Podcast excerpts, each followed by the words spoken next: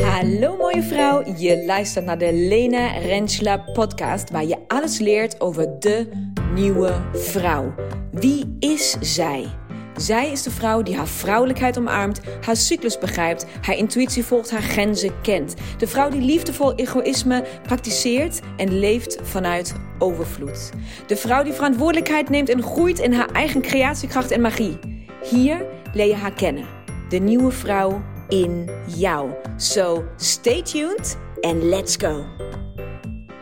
Hallo mooie vrouw. Het is weer een nieuwe week, dus een nieuwe aflevering. Super tof dat je weer meeluistert. Of misschien luister je ook voor de eerste keer mee. Welkom, dan tof dat je er bent. En uh, vandaag is donderdag. Donderdag namiddag. Ik heb net uh, dag 1 van project Powervrouw.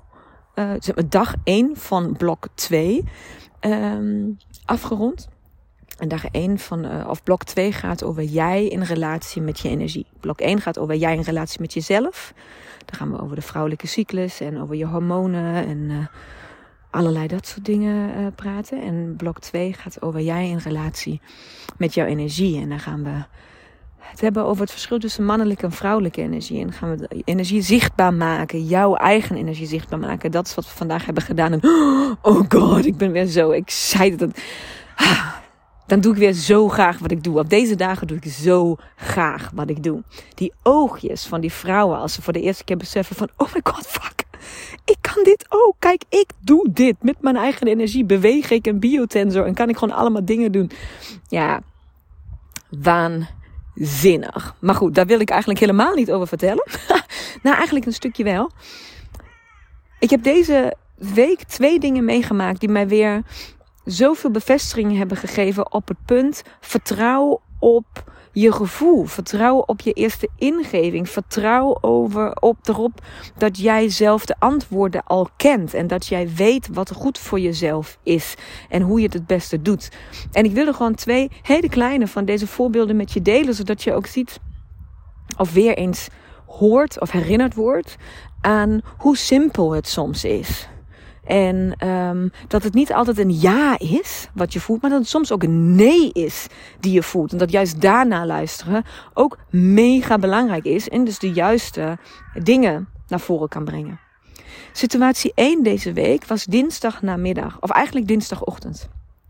Dinsdag in de namiddag moest ik namelijk een presentatie geven over de vrouwelijke cyclus in het Engels. Dus we hadden het over female time management. Um, voor Amgen. En Amgen, als je dat bedrijf niet kent, is een multinational corporate uh, farmaceut. Het is een hele grote, een heel groot bedrijf. Nou, vrouwen daar hebben mij ontdekt, hebben mijn boek gelezen, hebben mijn podcast geluisterd en hebben mij uitgenodigd om daar een presentatie te geven van anderhalf uur over de vrouwelijke cyclus. En hebben daar niet alleen maar nou, ik zeg maar de HR-afdeling voor uitgenodigd. Maar hebben dit heel groots aangepakt en hebben um, uh, vrouwen uitgenodigd, hebben mannen uitgenodigd en hebben die ook op allemaal verschillende levels uitgenodigd. Dus uh, hoe heet het? Medewerkers, teamleiders, managers, directie. Um, en hebben dat dan ook nog gelijk in de landen met dezelfde timezone ook nog uh, soort van mee uitgenodigd. Dus het was uh, Nederland, alle medewerkers in Nederland, um, Ierland en Zwitserland. No pressure, Lena. No pressure. Ah, dus dat was me wat. Um, presentatie had ik heel goed voorbereid. Um, in de zin van, nou ja, vertaald van het Nederlands naar het Engels. Maar natuurlijk ook een beetje meer business gerelateerde voorbeelden. Dus als je ooit een webinar of zo van mij hebt gezien, dan weet je dat ik het ook snel over vrouwelijke creatiekracht heb en over intuïtie en je instinct. Nou, dat heb ik uh, weinig benoemd. En heb het veel meer gehad over, nou ja, echt het time management gedeelte. Welke taken en activiteiten kan je het beste in welke fase doen? En hoe kan je dat nou binnen je afdeling überhaupt bespreekbaar maken? En wie moet er nou over beginnen? En hoe, hoe, hoe pak je dit aan als bedrijf? Als je hier iets meer wil, als je zo'n idiote koploper bent, um, om, uh, om hiermee aan de slag te gaan. Ja, ik vind het echt fantastisch. Um, hoe pak je dat dan het beste aan? Nou, daar hebben we het over gehad. Ik merkte dus um, dat ik al vanaf maandagavond en sowieso dinsdagochtend opeens heel, um, heel erg nou, ik werd niet onzeker en ik twijfelde ook niet. Maar dat ik me heel bewust werd van het feit dat ik stilstond bij, en nu zo oppervlakkig als het misschien lijkt, maar dat ik stilstond bij, wat trek ik aan? Wat doe ik aan tijdens deze presentatie? Want ik kom natuurlijk uit die corporate wereld. Daar kom ik vandaan. En dat is wel echt gewoon inpak en ophakken. En hè, dat, dat heb je gewoon wel een bepaalde um, nou, tenuutje, om maar zo te zeggen. Wat je, hallo. Um, wat je aandoet. En nou, wat, wat gewoon een tenue moet je misschien zeggen. Maar snap je wat ik bedoel? Zeg maar, je, wordt, er is gewoon wel een bepaald, bepaald verwachtingspatroon hoe je gekleed bent. Uh, als je een bepaalde functie bekleedt of een bepaald uh, niveau hebt bereikt. Nou, daar heb ik dus heel veel jaren aan meegedaan. En die um, kleren, die heb ik ook nog allemaal, maar die liggen heel, heel ver ergens. Nou, niet eens in mijn kast, maar in de schuur. in een opgebogen, in een doos, uh, in de schuur. En um, ik merkte dat ik opeens dacht, ja, moet ik even die doos naar voren Moet ik dan toch weer mijn colbertje aan of zo'n kokerrokje? Of toch even maar die naaldhakken weer uit de kast halen en even polijsten of zo. Dus ik merkte dat ik eigenlijk um, een stuk onzeker. Ja, ik weet niet of onzekerheid het goede woord is, misschien ook wel. Maar meer, um, ik merkte dat ik zeker wilde weten dat het dat ik serieus genomen word. Dus dat niet iemand gebaseerd op de kleren die ik aan heb of hoe ik eruit zie, omdat ik dan dus uit de toon val, of omdat ik niet uitzie zoals de standaard eruit ziet, in, deze, in dit geval, in deze omgeving, dat je dan zo van al 1-0 achter staat. Dus ik werd me daar opeens heel bewust van Um, hoe ik in de afgelopen jaren ben veranderd. Ook uiterlijk. Um, en hoe ik zo, als ik nu eruit zie, heel blij ben met mijn kleding en met mijn dingen. Maar dat ik zo echt nooit en never niet naar kantoor was gegaan. Vroeger, toen ik zelf nog in loondienst zat. Dus dat werd gewoon een heel duidelijk punt. Ik denk van ja, voel ik me goed zoals ik me voel? Ja. Past het in deze omgeving? Nee. Dus waar kies je nu voor? Wat doe je nou? Zelfde uh, waar ik me ook heel bewust van werd, is mijn taalgebruik.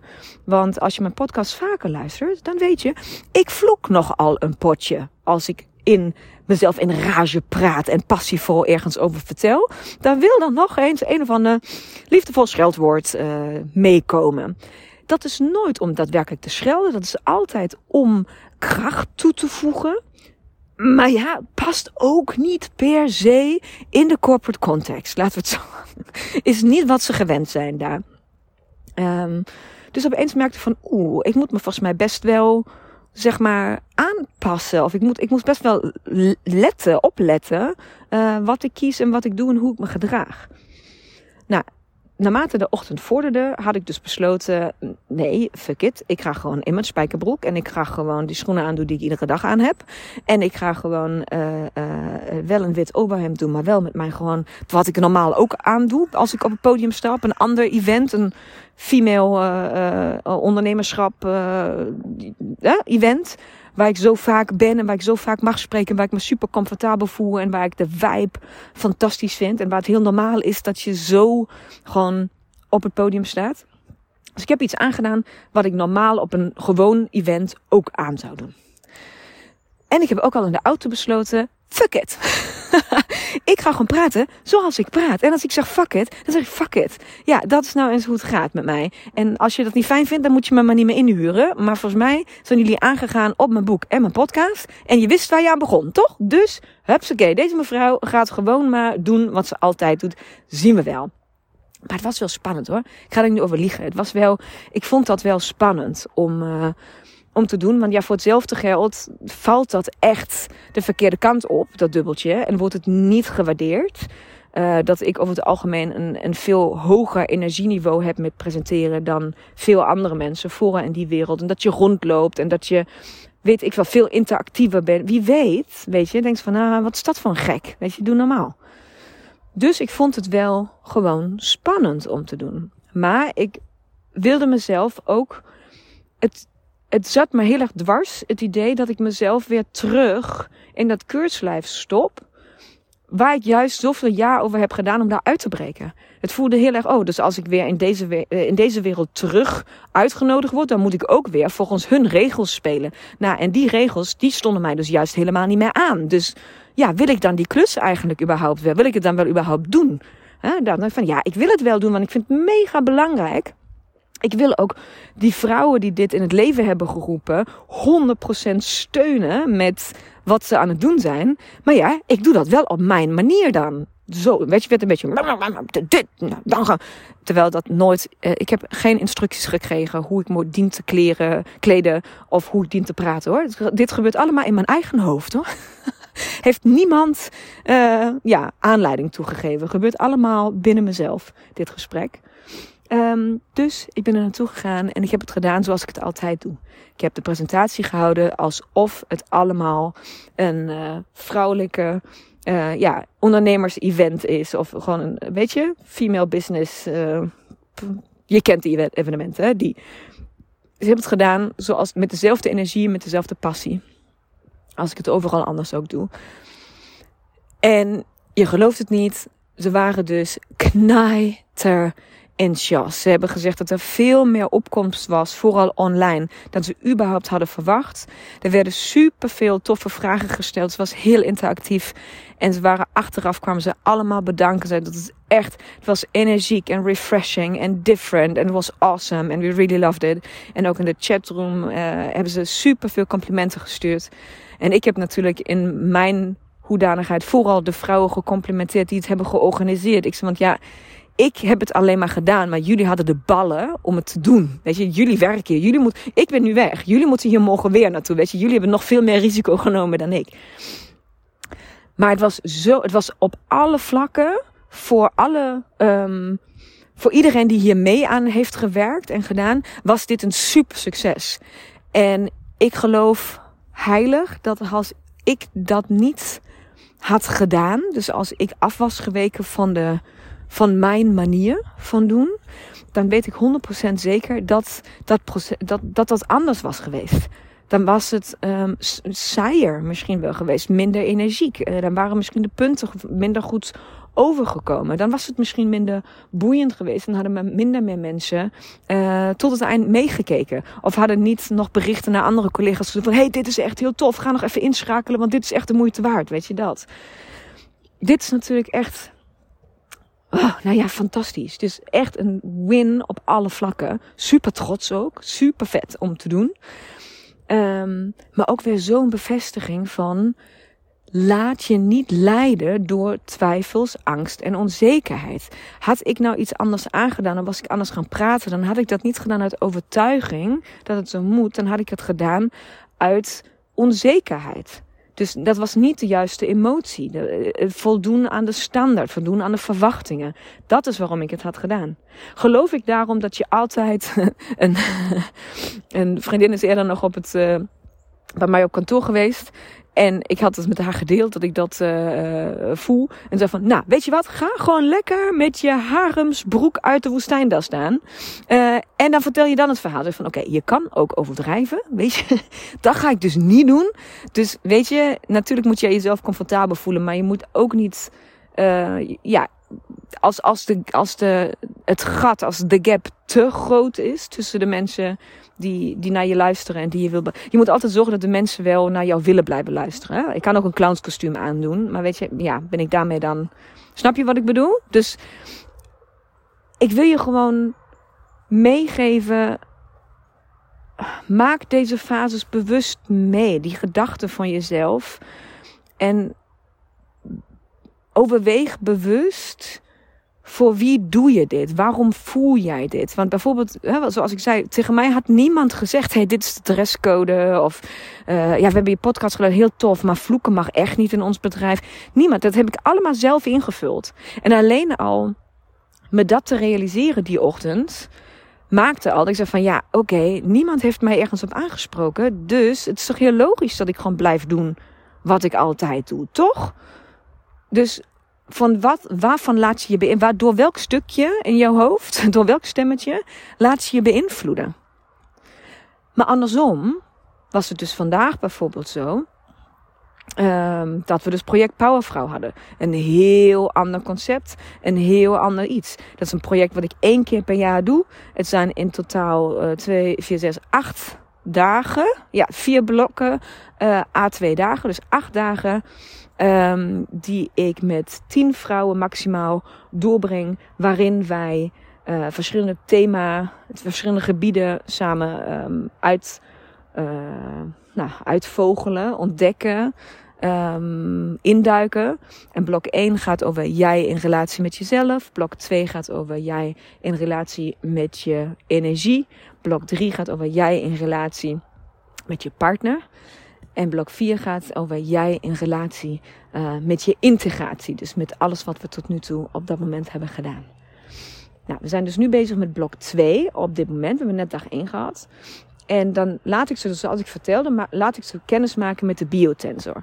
En uh, als je mij wat langer volgt, dan weet je dat ik daar heel veel mee werk. Dat ik daar consulten uh, mee geef. En dat daarmee waanzinnig uh, veel klachten en situaties opgelost kunnen worden. Dus ik ben ik ben een hele grote fan van de biotensor. Maar omdat ik hele grote fan ben, daarover praat en omdat daar ook heel veel succesverhalen uitkomen, is mijn agenda nu, het is nu begin februari, al tot en met april vol met consulten.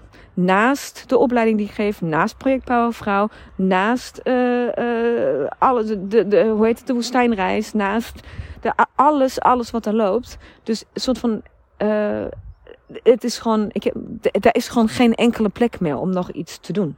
Dus mijn agenda is vol, vol, vol tot sowieso eind april. Dus ik dacht bij mezelf, wat wilde ik eigenlijk het allerliefst doen vanmiddag? Ik wilde ze zelf laten ontdekken met de biotensor. Ik wilde ze zelf laten werken. Maar ik wilde ze eigenlijk ook, dat noemen we een demo consult geven.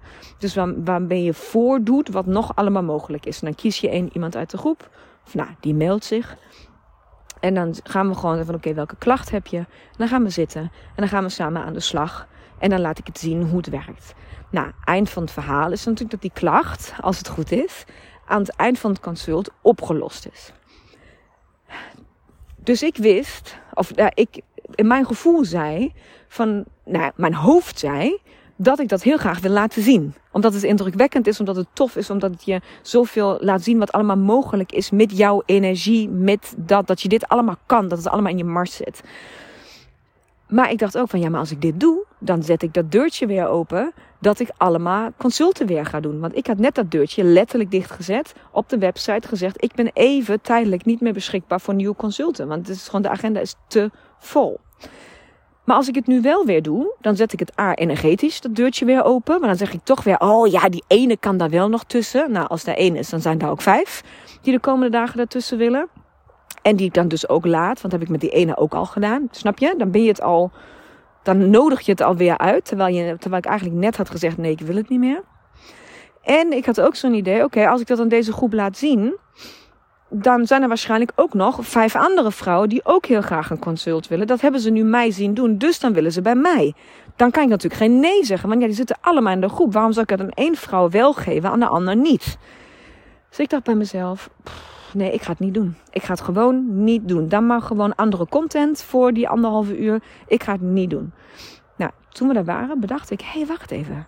Ik heb één vrouw in de groep die werkt ook met de biotensor. Die heeft dezelfde opleiding gevolgd als ik. Zij kan dit. Misschien heeft zij wel nog veel ruimte in de agenda. Wil zij graag een democonsult laten zien. En kan zij zelf um, de democonsult gaan doen. En op die manier zichzelf positioneren. Dus ik heb aan haar gevraagd. En zij zei van ik vind het fantastisch. Ik ga het doen.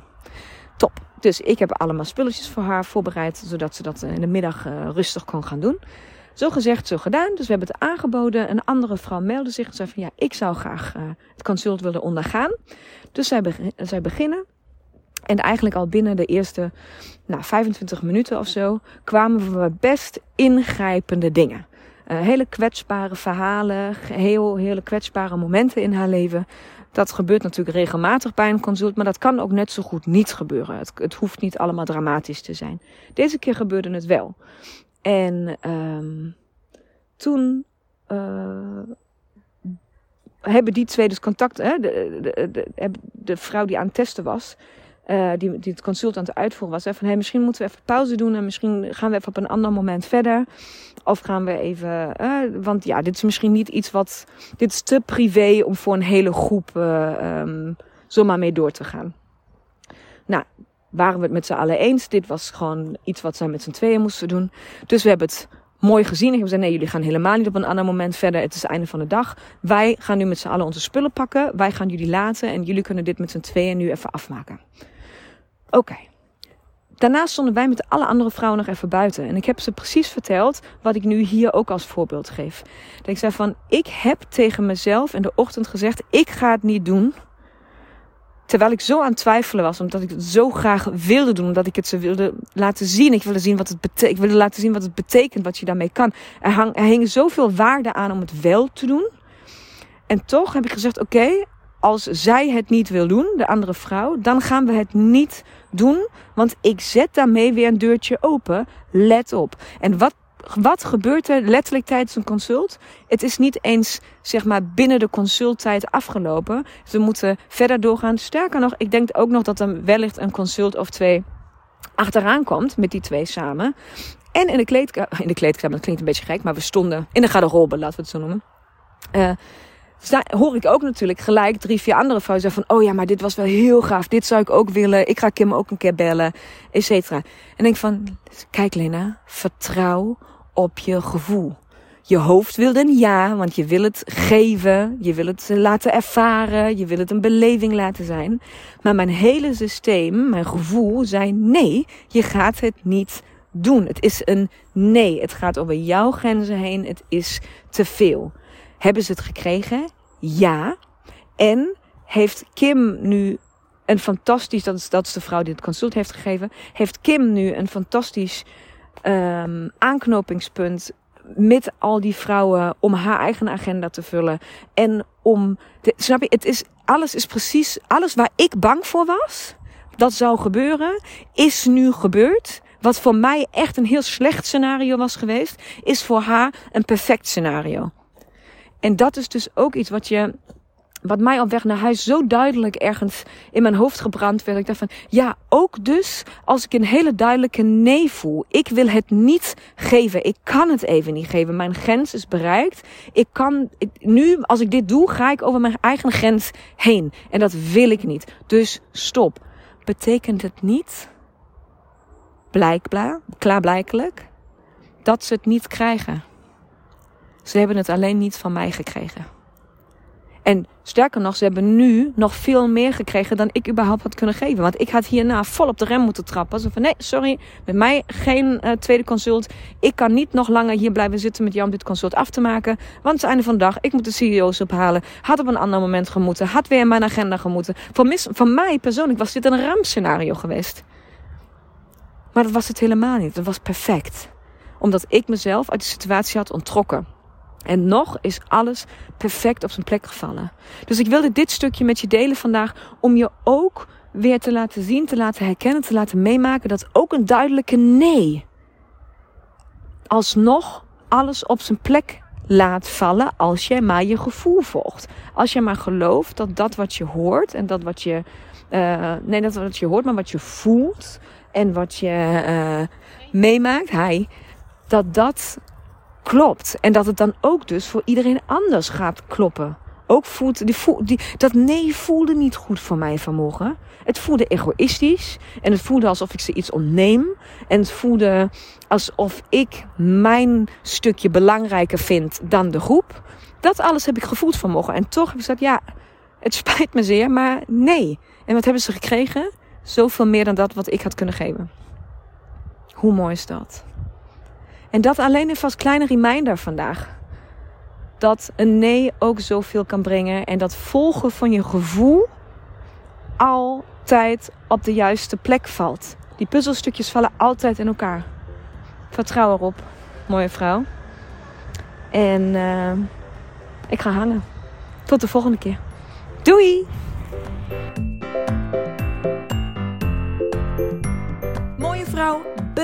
Bedankt voor het luisteren. Hopelijk mocht ik je inspireren, aan het denken zetten of motiveren. Wil jij nu één ding voor mij doen? Wil jij deze podcast delen met minimaal één vrouw in jouw netwerk? Of delen op jouw social media? Maak een screenshot en stuur het door. Tag mij, hoe dan ook. Laten we samen zoveel mogelijk vrouwen bereiken en deze wijsheid met elkaar delen. Dankjewel. Duizend keer.